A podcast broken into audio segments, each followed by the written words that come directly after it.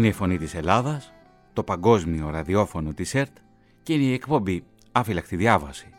Το σημερινό ραδιοφωνικό ντοκιματέρ έχει τίτλο «Διάλογοι με τον παππού μου» και κεντρικός ήρωας και αφηγητής είναι ο Άγγελος Θεοδωράκης Παπαγγελίδης.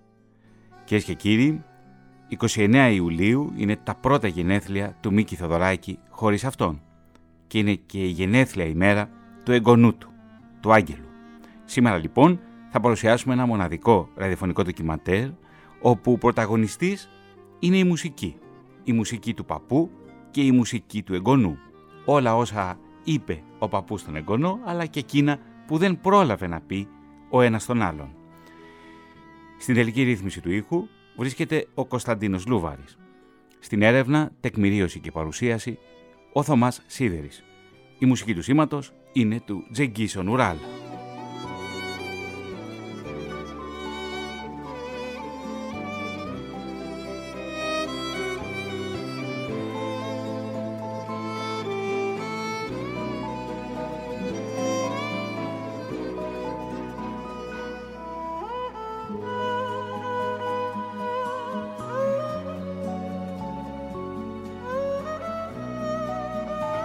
Αφύλακτη διάβαση λοιπόν και καλωσορίζουμε στον κεντρικό ραδιοθάλαμο της Φωνής της Ελλάδας, τον Άγγελο Θεοδωράκη Παπαγγελίδη. Άγγελε, καλώς ήρθες για ακόμη μια φορά στην ελληνική ραδιοφωνία. Γεια σας, ευχαριστώ πολύ για την πρόσκληση. Πώς είναι αλήθεια να είναι παππούς σου ο Μίκης Θεοδωράκης; Είναι, είναι πολύ απλό πράγμα, είναι απλά ο παππούς σου. Εντάξει, ε, νιώθεις ας πούμε, νιώθεις ένα τεράστιο δέος θα έλεγα, έναν σεβασμό στο πρόσωπό του. Άγγελε, ποια είναι η πρώτη φορά, ποια είναι η στιγμή που αρχίζεις και συνειδητοποιείς ποιος είναι αυτός ο παππούς; Από την πρώτη στιγμή το, το καταλαβαίνεις. Ε, δηλαδή από την πρώτη στιγμή, από τη στιγμή που, που ταξιδεύεις δίπλα του ε, και τον ε, παρατηρείς και τον παρακολουθείς μια ζωή, ε, αυτό το πράγμα είναι είναι πολύ μεγάλο, τουλάχιστον για εμένα έτσι όπως το ένιωθα από μικρός. Ε, μου δημιουργούσε έτσι... Θέλω να πω ας πούμε ότι ο, ο, ο παππούς ήταν το, το μεγάλο πρότυπο για εμένα και τον, αυτό τον παρατηρούσα και δεν ήξερα, δεν ήξερα ας πούμε τι, τι να μην πάρω από αυτόν, πώς να το πω. Ο Άγγελος Θεοδωράκης Παπαγγελίδης, μια μουσική συνομιλία με τον παππού του. Θα ακούσουμε σήμερα τραγούδια του Άγγελου, αλλά και τραγούδια του Μίκη που έχει επιλέξει ο Άγγελος και θα γυρίσουμε το χρόνο πίσω. Θα πάμε στο 1974. Ο Μίκης Θοδωράκης επιστρέφει στην Ελλάδα από την εξορία στο Παρίσι. Από πίσω του βρίσκεται η κάμερα της γαλλικής τηλεόρασης και ακούμε ένα μοναδικό ηχητικό τεκμήριο από το 1974 όπως καταγράφηκε στη δημόσια γαλλική τηλεόραση. Une foule en délire, des milliers d'Athéniens sont venus accueillir à l'aéroport de la capitale grecque leur héros national, le compositeur Mikis Theodorakis, qui rentrait de Paris. Ce fut une grande explosion de joie, la même qui a accueilli l'annonce du retour de M. Karamanlis à Athènes. Place de la Constitution face au Parlement grec, les policiers n'ont pas osé endiguer la vague des jeunes et des moins jeunes qui manifestaient leur enthousiasme à la suite du départ des généraux.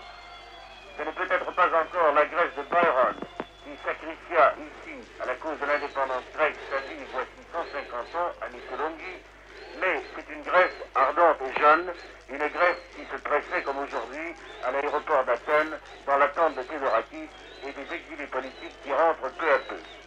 Les cris de Abat la tyrannie, vive la démocratie ont retenti devant le Parlement où se rendaient les hommes politiques évincés du pouvoir par les colonels en 1967 et que d'autres officiers, impuissants devant la crise économique et la négociation politique qui s'amorce à Genève, ont maintenant rappelé. Huit ans de dictature militaire s'achèvent. La Grèce redécouvre les libertés les plus fondamentales. La joie éclate. Τεκμήριο της δημόσιας γαλλικής τηλεόρασης. Άγγελε, τα καλοκαίρια τα περνούσες στο Βραχάτι; Όλα, όλα τα καλοκαίρια ήμασταν στο Βραχάτι. μαζί και ο παππούς εκεί. Ε, κατεβαίναμε στο σπίτι του κάτω μπροστά στην παραλία. Ε, κάναμε μπάνιο και ο παππούς έβγαινε μετά τις 5-6 το απόγευμα και είχε, είχε, σαν ιστιο, είχε ένα ιστιοπλοϊκό και έμπαινε πολύ βαθιά, πήγαινε μακριά μέχρι που δεν τον βλέπαμε. Ε, κολυμπούσε κιόλα μαζί μας εκεί πέρα. Μετά όταν επέστρεφε έβγαζε, τη, έβγαζε το ιστιοπλοϊκό και έκανε, ε, έκανε έτσι για 10 λεπτά μπάνιο μαζί μας. Είναι δύσκολο να, να μετράτε η μουσική σου με τη, με τη μουσική του παππού; Εγώ, εγώ ξεκίνησα να γράφω το 2016 τραγούδια. Ε, γενικά μουσική, μουσικές ιδέες γράφω από πολύ μικρή ηλικία. Σαν ιδέες πιο πολύ μέσα στη σκέψη μου υπήρχαν και κάποιες τις ανέπτυξα και τώρα αυτό, αυτό που ρώτησες στην αρχή σε σχέση με το να αναμετρηθεί η μουσική μου με του παππού αυτό, αυτό το πράγμα δεν το νιώθω. Δεν, νομίζω ότι, θα, ότι μπαίνω σε μια τέτοια διαδικασία. Ε, τις περισσότερες φορές κιόλας νιώθω, νιώθω ότι έχω αρκετά στοιχεία μέσα στη μουσική μου από, από τα ακούσματα ας πούμε, που έχω από τη μουσική του παππού. Από εκεί και πέρα εμένα με ενδιαφέρει να γράψω μουσική, να δημιουργήσω. Ε, είναι αυτό που αγαπάω να κάνω ουσιαστικά.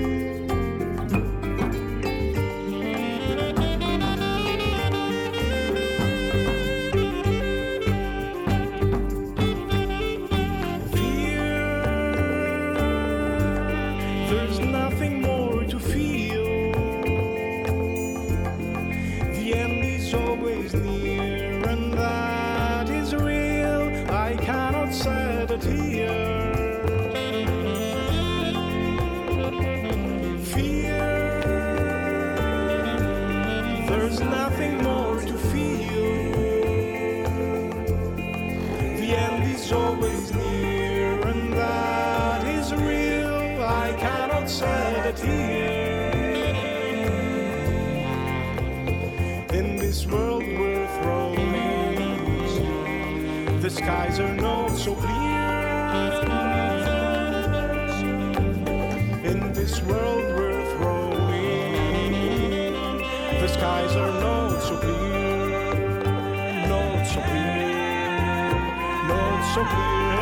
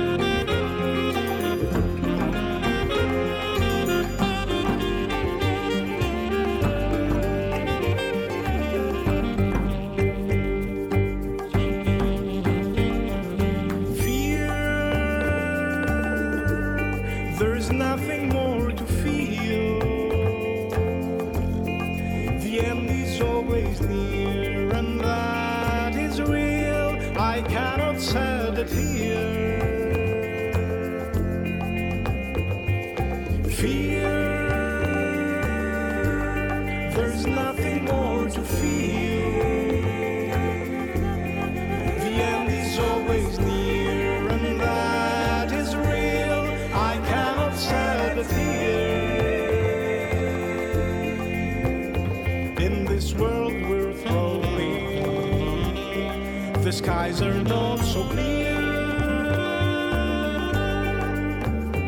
In this world we're rolling, the skies are not so clear, not so clear, not so clear, not so clear.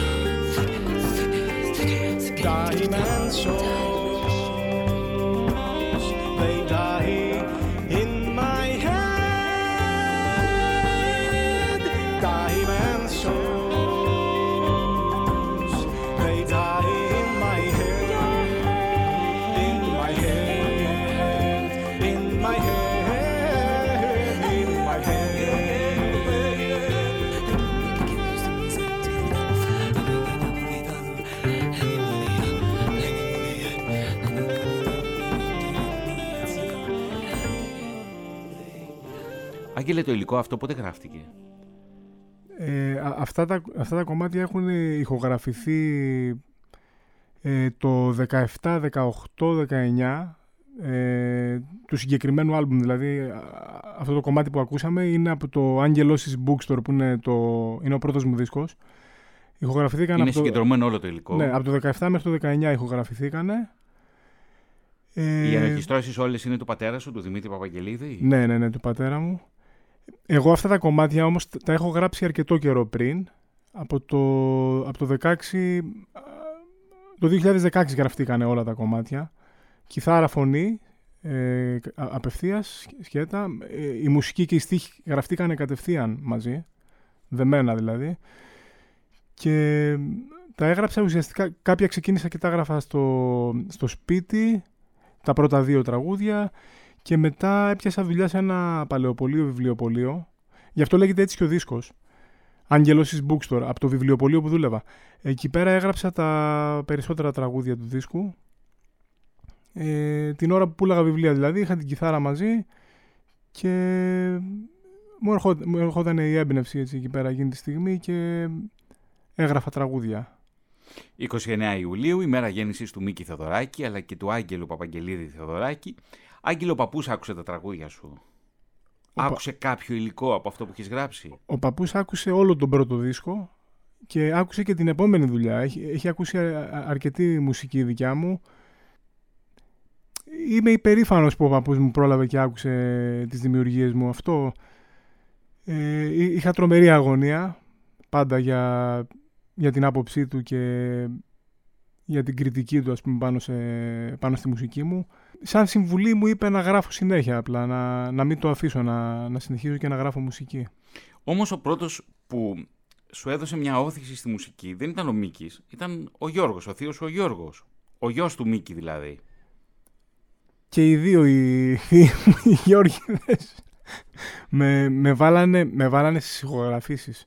Δηλαδή, εγώ ξεκίνησα να. Όταν λες, ο άλλος... Ο, ο, ο άλλος είναι ο, ο γιος του Γιάννη του Θεοδωράκη. Ο Γιώργος Θεοδωράκης. Ο Γιώργος Θεοδωράκης.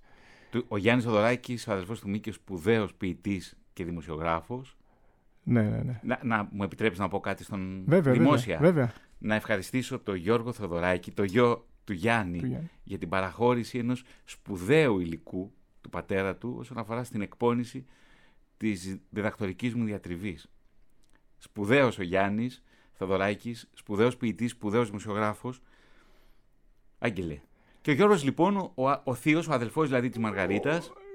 Με, με, ουσιαστικά με καλέσανε στο στούντιο για να ηχογραφήσω ε, τις πρώτες μου μουσικές ιδέες, θα έλεγα, μουσικές ιδέες.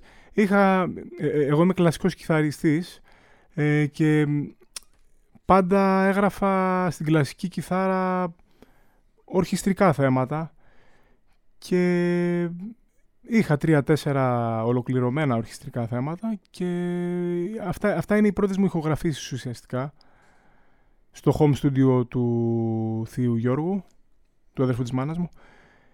Ε, ήταν τρομερές ε, στιγμές που περάσαμε με τον θείο. Αυτή η εμπειρία να μπαίνεις στο στούντιο, ας πούμε, πρώτη φορά, ε, τρομερό άγχος. Αλλά εντάξει, συνήθισα σιγά σιγά έτσι και καθόμασταν πολλές ώρες. Αυτή η παρέα με τον θείο ήταν πολύ όμορφη. Τώρα θα σου φέρω τον θείο εδώ. Θα πάμε στα 1975. Ο θείος τότε είναι ένα νεαρό παλικαράκι, ο Γιώργος δηλαδή Θεοδωράκης. Και διευθύνει, ε. Δεν διευθύνει. Δεν διευθύνει. Θα πάμε στο στούντιο του ΡΙΚ, του Ραδιοφωνικού Ιδρύματος Κύπρου.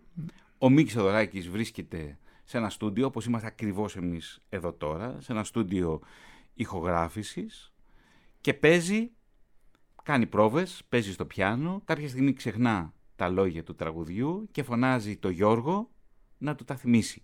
Κυρίες και κύριοι, ένα μοναδικό ηχητικό τεκμήριο από το αρχείο του ΡΙΚ, του Ραδιοφωνικού Ιδρύματος Κύπρου.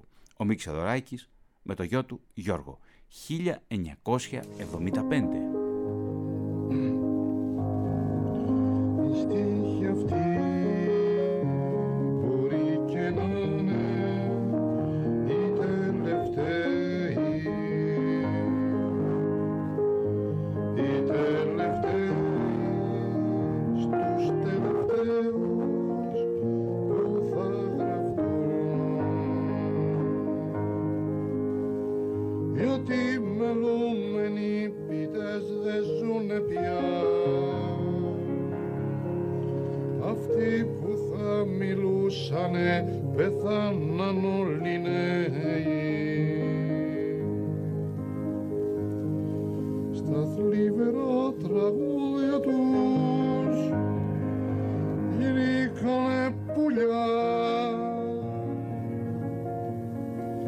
σε κάποιους αλλού ουρανούς που λάμπει ξένος ήλιος.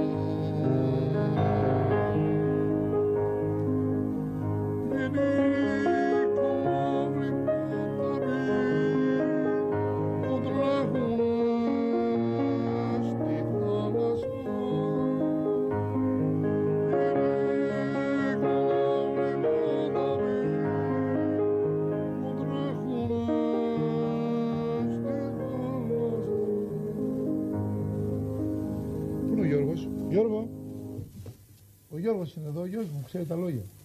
Ναι.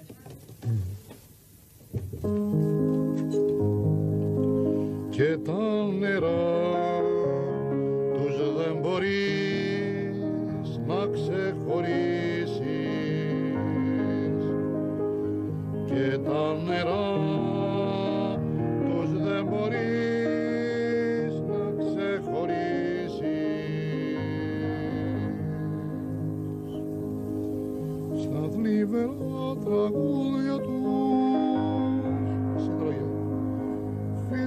φύτρωσε ένας λωτός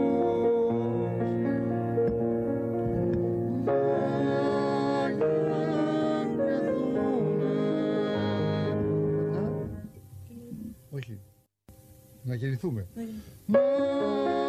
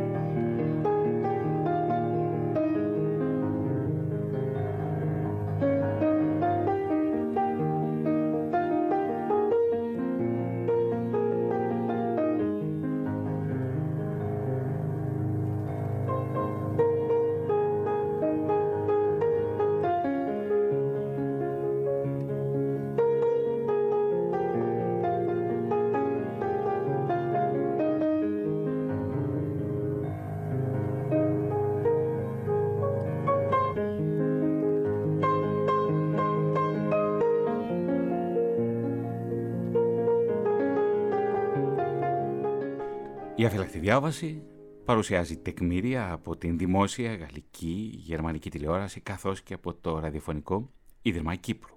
Εδώ μαζί μας, στον κεντρικό ραδιοθάλαμο της Φωνής της Ελλάδας, βρίσκεται ο εγγονός του Μίκη, ο Άγγελος Θεοδωράκης Παπαγγελίδης.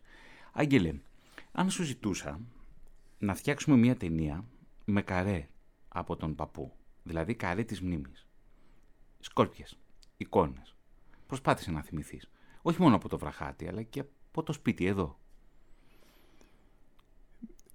Σίγουρα η, πρώτη εικόνα που μου έρχεται είναι ο παππούς ξαπλωμένος στην πολυθρόνα του, που είχε απλωμένα τα πόδια. από εκεί και πέρα, τώρα μια δεύτερη εικόνα ας πούμε, που μου έρχεται, σαν να τον βλέπω στη σκηνή να διευθύνει μετά τον βλέπω να παρακολουθεί μια συναυλία και να και να παρακολουθεί ας πούμε σαν να παρακολουθεί τους τραγουδιστές που τραγουδάνε τη μουσική του. Μου έρχεται μια εικόνα που τον θυμάμαι τον θυμάμαι στο Μέγαρο Μουσικής όταν όταν, ε, φτια, όταν έφτιαχνε τη Λυσιστράτη όταν γινόταν η παραγωγή της Λυσιστράτης ήταν μου άρεσε πολύ εμένα αυτή η όπερα. Μου άρεσε πάρα πολύ γιατί θυμάμαι τον παππού που δούλευε κάτω από τις καρέκλες, από τις, από τις θέσεις εκεί πέρα, δούλευε με πολλή αγωνία για αυτό το έργο. Τον θυμάμαι στο αυτοκίνητο να κάθεται πάλι με πουρο, να καπνίζει. Ε, εντάξει, δεν έχει κάποιο σενάριο σαν εικόνες, δεν, δεν δημιουργείται κάποιο σενάριο. Σκόρπιες εικόνες, ναι. Είναι τα θάσματα της ναι, μνήμης. Ναι. Λέμε για τον παππού τόση ώρα, αλλά για τη γιαγιά δεν μου πες κάτι. Η γιαγιά... τη γιαγιά τη θυμάμαι μόνο στο βραχάτι, θα έλεγα. Στο βραχάτι... Μαγείρευε η γιαγιά, στο βραχάτι θυμάμαι, έφτιαχνε πολύ ωραίο μουσακάι. Γενικά η γιαγιά μαγείρευε πολύ ωραία. Εντάξει, δεν, δεν θυμάμαι να φάγαμε αρκετές φορές από τη γιαγιά. Αλλά, αλλά ήταν πολύ νόστιμα τα φαγητά της. Ιδιαίτερα ο μουσακάς που εγώ τότε ακόμα δεν έτρωγα. Δεν μπορούσα να τον φάω τον μουσακά γιατί δεν μου άρεσε μικρός η μελιτζάνα. Αλλά τον είχα δοκιμάσει τότε εκείνη τη συγκεκριμένη μέρα και ήταν καταπληκτικό το φαγητό. Τέλος πάντων. Άγγελε, η πρώτη συναυλία που βλέπεις τον παππού, ποια είναι; Σε ποια ηλικία τη βλέπεις και αν τη θυμάσαι; Δεν νομίζω ότι θυμάμαι μια συναυλία που να τον βλέπω. Νομίζω ότι, ότι ήταν πάντα μια συναυλία.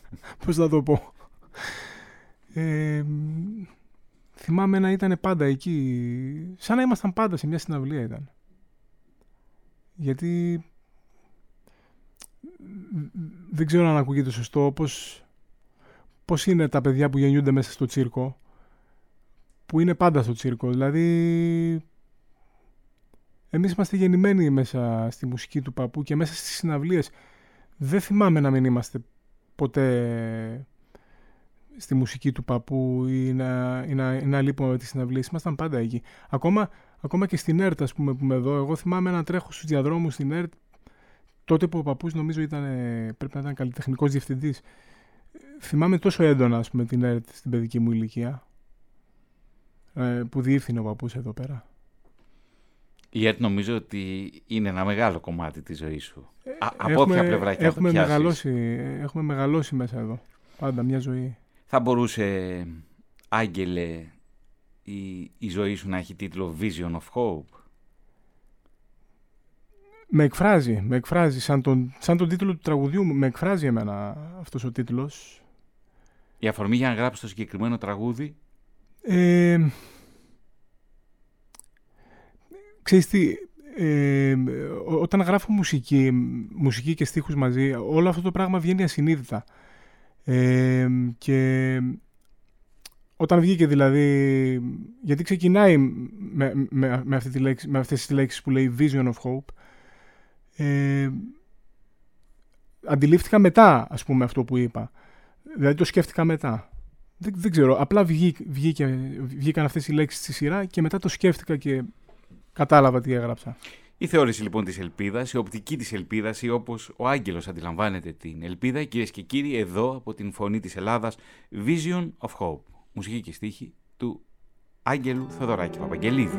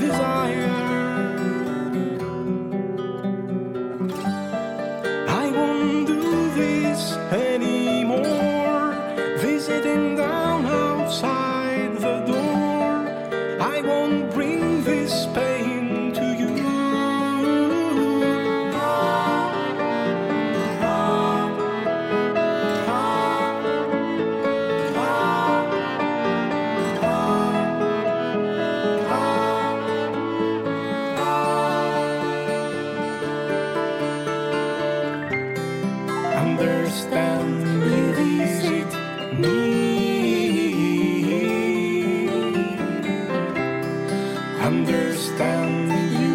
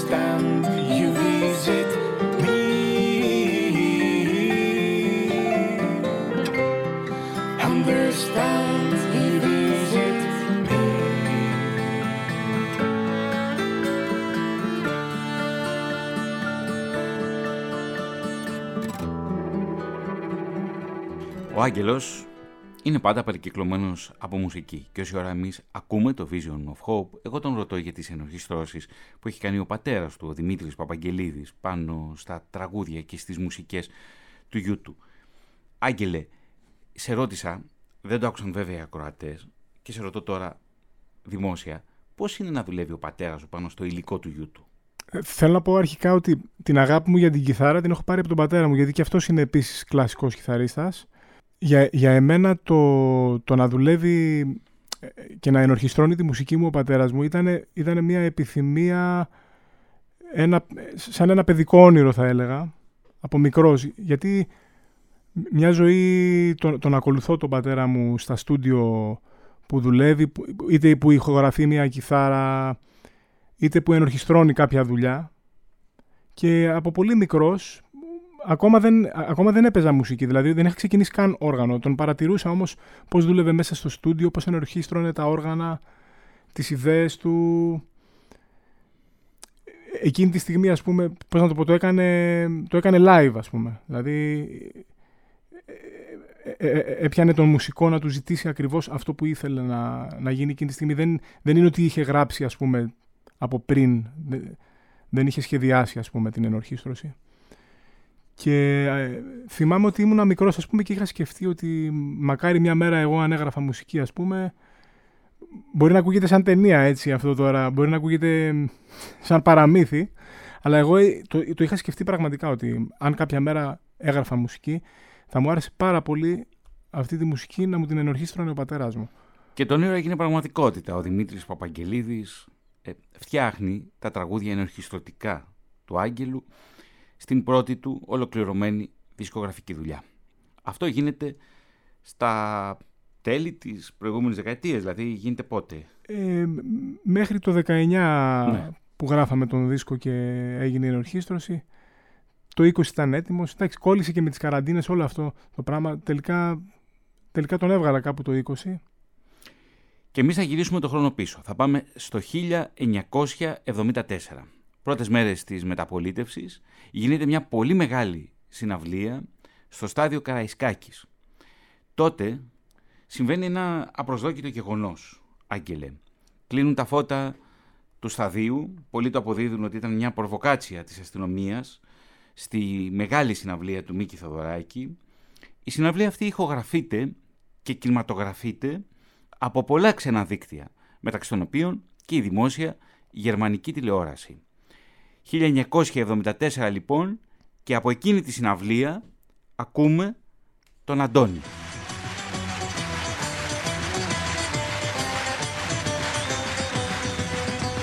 Εκεί στη σκάλα την πλατιά, στη σκάλα των δακρύων, στο βινεγκράμπεν το βαθύ, στο λαντονίο των φρύνων, Εβραίοι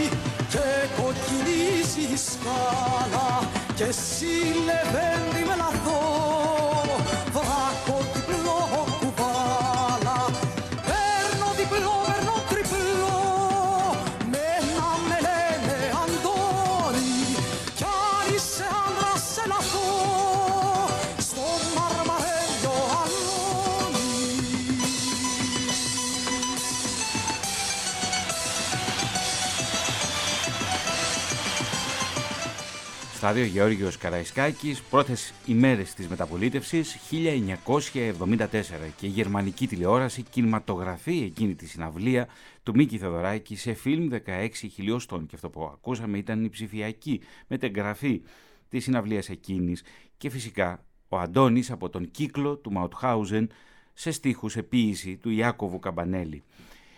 Άγγελε το σπίτι ήταν κέντρο διαχωμένων. Ναι, ήταν, ήταν ε, έτσι. Ουσιαστικά το, το σπί- στο σπίτι ας πούμε γινόταν η δουλειά για τις συναυλίες. Η μητέρα μου που έχει την ορχήστρα, τη λαϊκή ορχήστρα του παππού, από το, από το 96 την έχει την ορχήστρα. Ε, θυμάμαι ότι από τότε πάντα το σπίτι ήταν γεμάτο και γινόταν η δουλειά σε σχέση με τις συναυλίες πέρα δηλαδή από τη μουσική που είχαμε, ε, ήμασταν και ανάμεσα και στην παραγωγή εμείς από μικρά παιδιά. Ε, έτσι ας πούμε ερχόμασταν σε επαφή με όλους τους μουσικούς, με όλους τους ερμηνευτές, δηλαδή έχουμε γνωρίσει πάρα πολύ κόσμο ως παιδιά βέβαια έτσι. Τώρα που το σκέφτομαι δεν, νομίζω δεν έχω πάρει αυτόγραφο και από κανέναν. Θα μπορούσα να είχα πάρει αφού ερχόντουσαν στο σπίτι. Ε, τέλος πάντων, ε, θέλω να πω ότι ήταν πολύ ζωντανό το σπίτι, πολύ ζωντανό. Δεν υπήρξε ησυχία.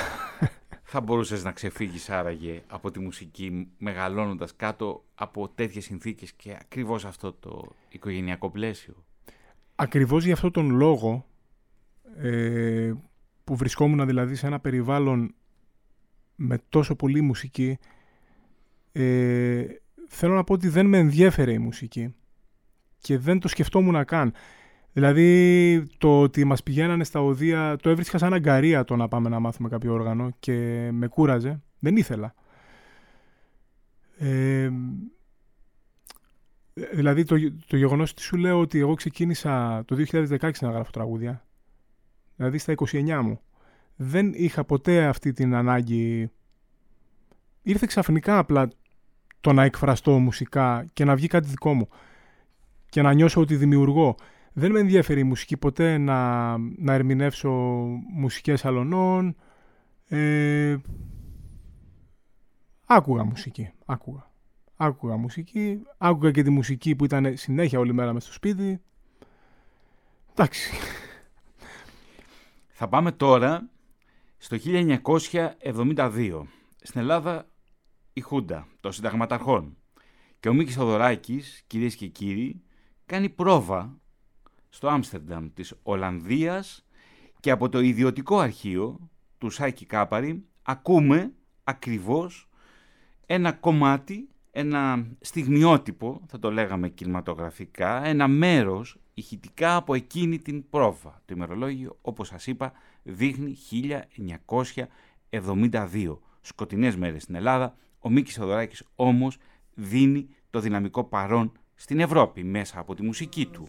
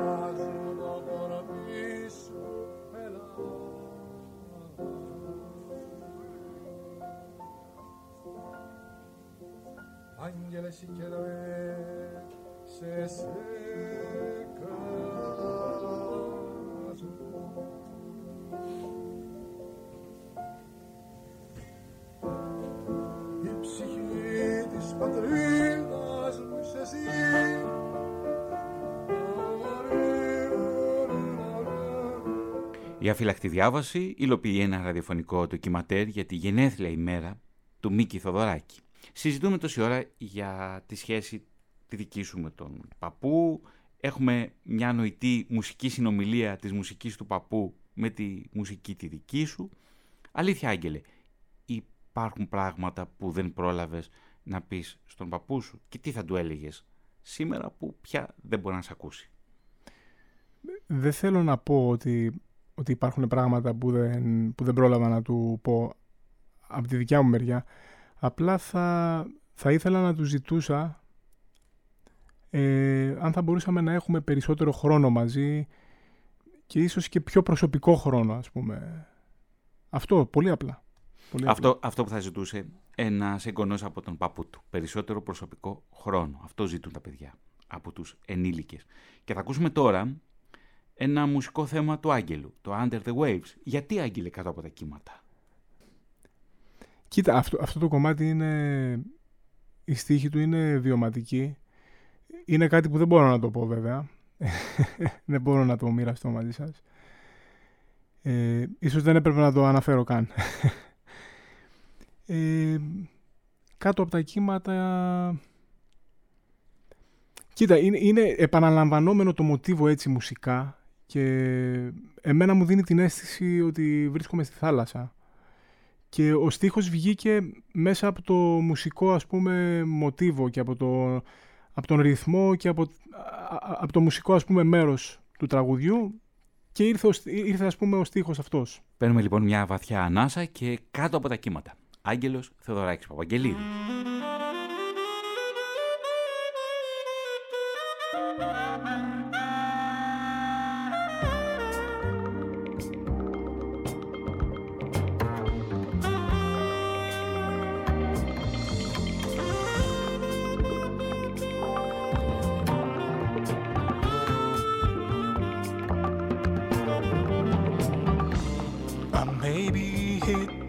My head on the floor. I may be desperate, gasping for air. All this long.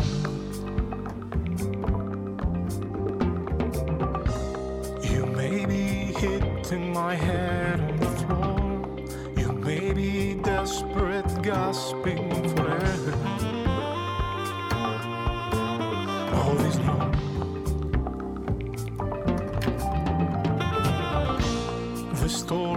unfolds and I'm sorry. I know what you meant and it brings me the end.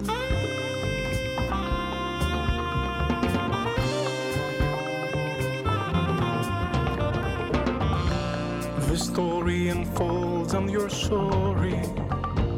You know what I meant and it brings you the end.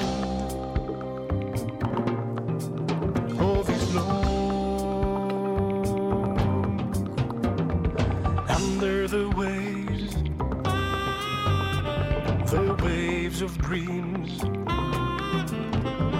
mysterious ways, ways that stream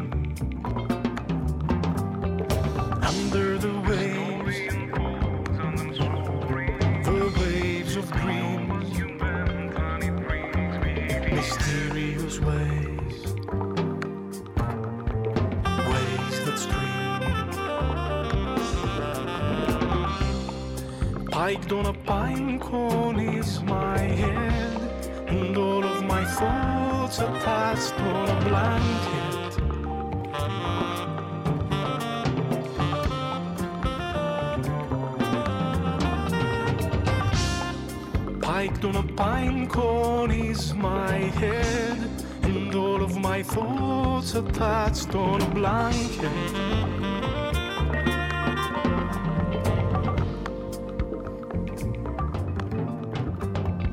Under the waves, the waves of dreams, mysterious ways, ways that stream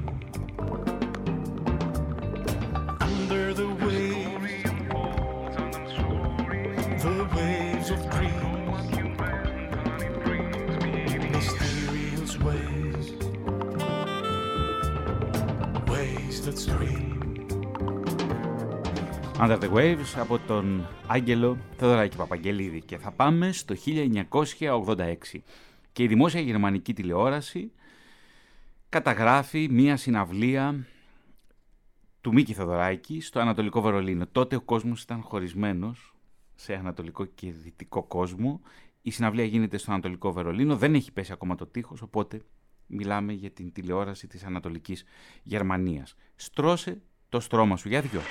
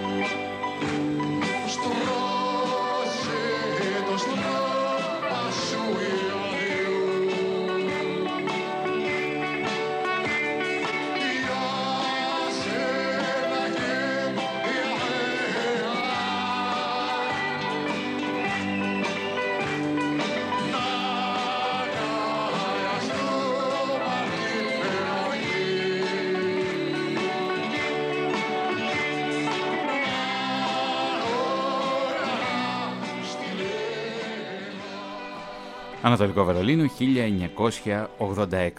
Άγγελε όμως, αν με ρωτήσεις ποιο είναι το αγαπημένο μου τραγούδι του παππού σου, ποιο πιστεύεις; Ε, Εσένα το αγαπημένο σου τραγούδι; ναι, Ε, κάνε μια πρόβλεψη.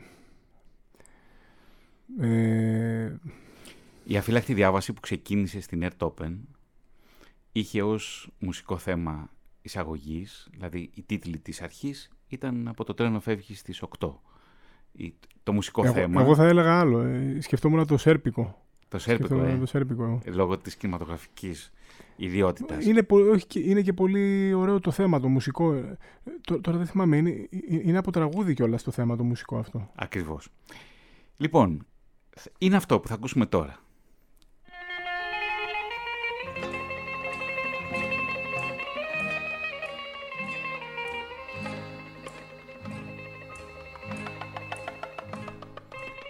Είναι η πρώτη εκτέλεση, Άγγελε, του τραγουδιού.